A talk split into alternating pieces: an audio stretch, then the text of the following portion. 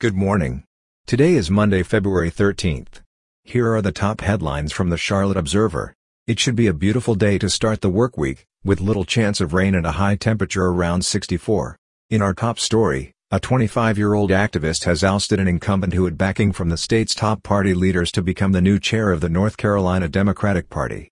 Anderson Clayton, the Person County Democratic Party chair and president of the State Party Chairs Association, was elected Saturday to a two-year term as party chair by the NC Democratic Party's executive committee. Clayton defeated Bobby Richardson, 73, a former state lawmaker who had become the NC Democratic Party's first black chair in 2021. Clayton had campaigned on the need for change following last fall's Democratic losses in state races.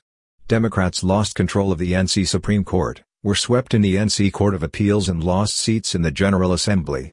But Richardson entered Saturday with the backing of Governor Roy Cooper, State Attorney General Josh Stein and all seven Democrats in the state's congressional delegation. Voters at Saturday's virtual meeting heard a video from Cooper making a last-minute pitch for Richardson. Monday marks four months since North Carolina Capitals reeled from a mass shooting in the Hedingham neighborhood that killed five and left three injured, including the alleged shooter.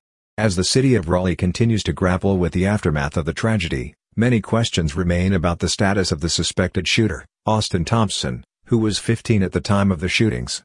Officials still have not commented on Thompson's physical condition or where he is being held. But Wake County District Attorney Lorrin Freeman said that is to be expected in a case like this since Thompson is a juvenile.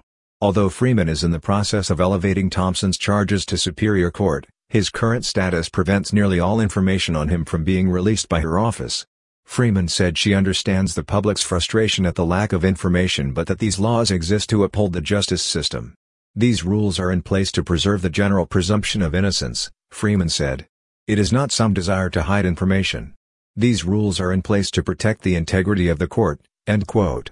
In other news, NC State University is investigating its eighth student death of this academic year after an apparent suicide on campus Saturday. A female undergraduate student was found dead in Sullivan Hall.